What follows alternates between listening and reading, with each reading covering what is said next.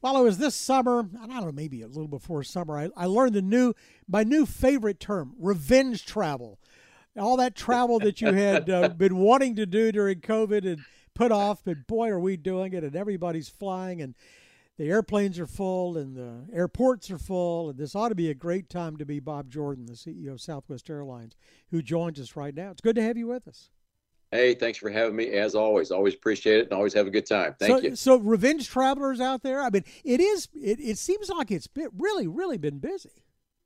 You know, we hope we hope revenge travel turns into sustained revenge travel, but uh, it, it, just means that during the pandemic, yeah, a lot of folks that, that uh, would normally have taken vacations, travel, and they and they couldn't or they didn't, and you just have a pent up demand. We really saw it last summer from a domestic perspective. I mean, really saw it. It came back so quickly it's still really strong out there. and we can talk about that. It isn't quite as strong as last summer, but the domestic strength is uh, it, the bookings are very strong. I think what you're seeing, not to speak for other carriers, but this year it's really showing up in long haul international. Yeah. And uh, you know everybody hears that Europe is full of folks, those kinds of things. I mean, we don't serve those markets, but uh, I, we're still seeing strong demand in domestic though as well. Yeah, there, there seems to be a real. I was going to ask you about that. A real dichotomy because the ones with lots of you know across the Atlantic and Pacific travel, the Deltas and Uniteds and, and Americans not only had decent numbers, but also they were projecting out pretty good. But you guys in Alaska and JetBlue and and even some of the, the ultra low cost carriers seem to be warning about domestic travel going forward. You know, it depends how you look at it. Uh, the if you just start with the second quarter we just had, I mean, we had record operating revenues, we had record passengers carried ever, we had record uh, bags, you know, free bags, we had record trips, we had a record new Rapid Rewards members, record engagement, record spend on our cards. So it was wow. a it was a great quarter. And looking forward, you know, uh, it's still a forecast, but we expect to have record operating revenues again. I think the biggest difference is um, we're, we're looking to have a strong third quarter. Uh, but the revenue or the unit revenue guide was a little down from what was expected. A lot of that is not demand is falling, and at least for us so far. What that really is is capacity is accelerating from the second quarter to the third quarter uh, more than normal by quite a bit, and really that's just because we, you know we've all been short primarily pilots, and so we have aircraft that aren't flying, and we we uh, we'll get all those aircraft uh, back in the air by September, October. So we have more capacity coming online second to third, simply because we're now flying all of our aircraft. Well, so this would jibe with some of the promotions I've seen.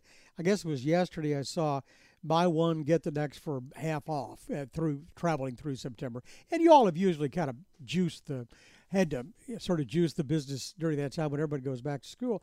But I don't know that I've ever seen you have a sale in August for travel in during spring break, and and it looked like that's what you uh, that was the latest release that I saw. It is. It's, it's primarily into the fall, but we uh, we we you know we have low fares consistently. Period. That's our brand: low cost, low right. fares. And uh, and we it's not unusual for us to have a sale at this time of year at all. What's unusual for we're trying for the first time this buy one get one, and I think it'll be real successful. You know, just like I got I got to brag. Speaking of sales, we had our big summer sale in June, which is pretty normal for us. Three days. Every one of those three days set a record. It was our highest. Each one of those were our highest booking day in the history of the company. So if, if, if you're if you're doubting about demand, it's a little proof point there that we see it a lot because that sale was just so successful. But uh, no, it's not unusual for for us to have a sale this period of time for September. So this sounds like the old Southwest Airlines. They used to say our competition is the couch. We want to get people off the couch and and and you know give them a, a reason to go out and and go someplace. I noticed the, the the spring break travel. A lot of it seems to be sort of international. Cabo San Lucas, San Juan, um, areas like that. So are you you're building up that that international travel? Well, we just yeah we've we've just opened our schedule, you know, for that period, right. and our and and while it is uh, you know it's it, it's exciting to travel internationally, and uh, love the destinations. International is still you know a small part of our business. It's sub five percent. Uh, but of course, you know, you look into spring break and those travel periods, people are going to typically, yeah, they're, they're going to Hawaii, they're going to uh, the Caribbean. They're going to Orlando and Las Vegas, places like that. I saw a story that um, at least the pilots have been, I guess, the, through the arbitration board, have to put off any talk of a strike for right now. The, the negotiations continue there. They do, and the uh, the mediation process is well defined. And uh, while our our SWAPA folks, we love our pilots, they took a strike authorization vote. That does not mean there's a strike. There are all kinds of steps, uh, declaring an impasse and and a cooling off period, and we are we are nowhere close to that, nowhere close to that at all. So there's not a risk of a strike, certainly not now. Uh, main thing is uh, we're continuing to, to negotiate uh, very vigorously. Uh, we're meeting nearly every week.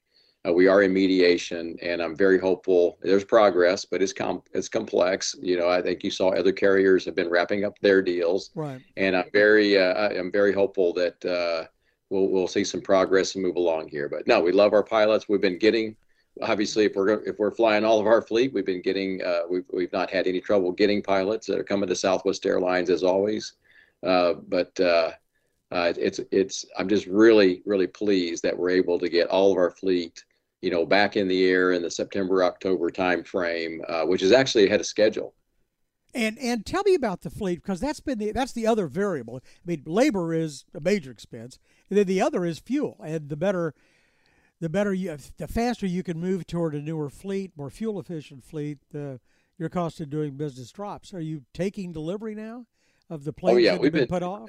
Absolutely, we we've been we've got a really obviously we've got a great partner in Boeing, and uh, they've suffered supply chain issues and other just yeah. like everybody else. So we we did not get all of our deliveries last year.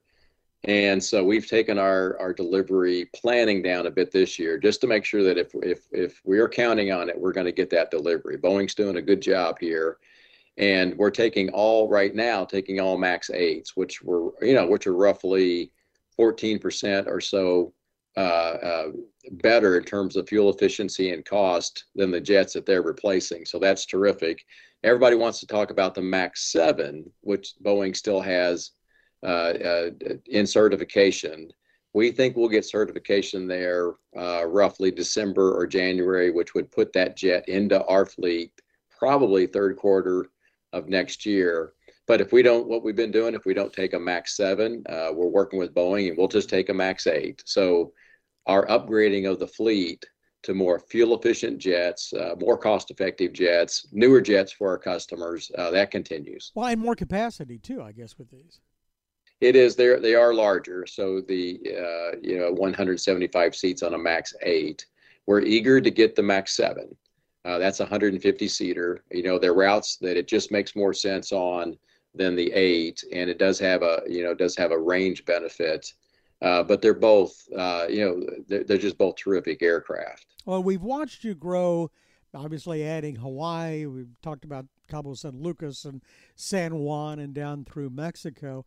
Is that an, is that the next big? Is that continuing to be the next big area of growth for you? We added, you know, there were, were airlines did a lot of different things during the pandemic. We chose to use the pandemic. Uh, obviously, we managed our costs and we we uh, we offered early retirement, all the things that everybody did. But we also used the pandemic to kind of spread out in the network uh, to go basically in search of new revenue. So we added 18 cities right. during the pandemic, which uh, which was very unusual, and most were closing cities. And uh, those are all maturing; they're on track. Uh, and uh, I think our focus right now really is in maturing Hawaii, maturing the 18 cities.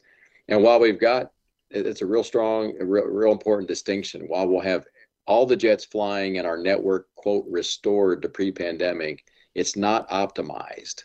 So we're doing a lot of work in the first quarter next year to just get the capacity into the right day of the week. We're trimming some of our early and late flights, uh, making some tweaks to make the network more efficient. So you, you'll see us focused on that more than you will, you know, opening a pile of new cities because we really pulled a lot forward when we opened those 18 during the pandemic. And operationally, so you're talking about that is is is working on the operations. I mean, everybody keeps bringing up what happened during Yep. the holidays last year, and you don't want a repeat of that.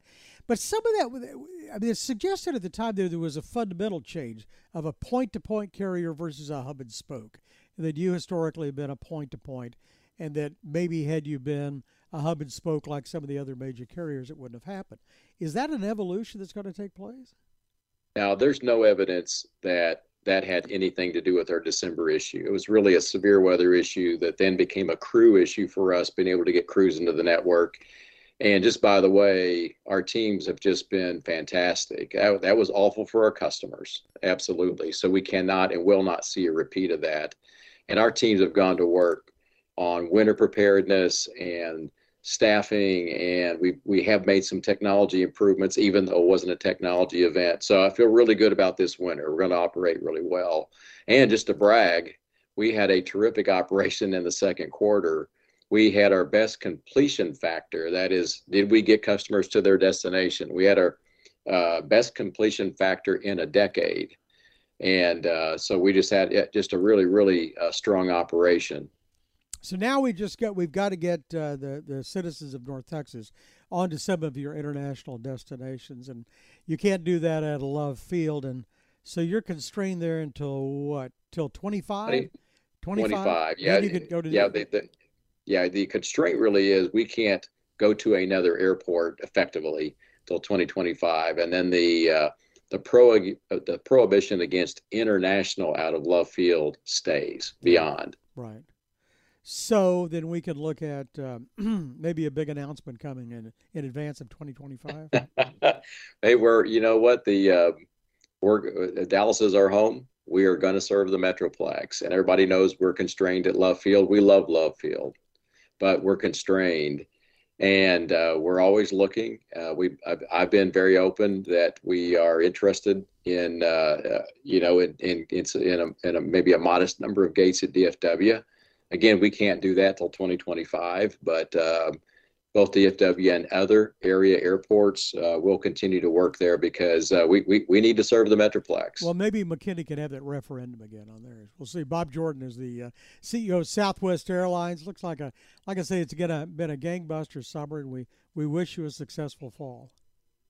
We appreciate the time, and remember, buy one get one free. sounds like it sounds good to me. For more of our conversation, go to krld.com/slash CEO. I'm David Johnson. News Radio 1080 KRLD.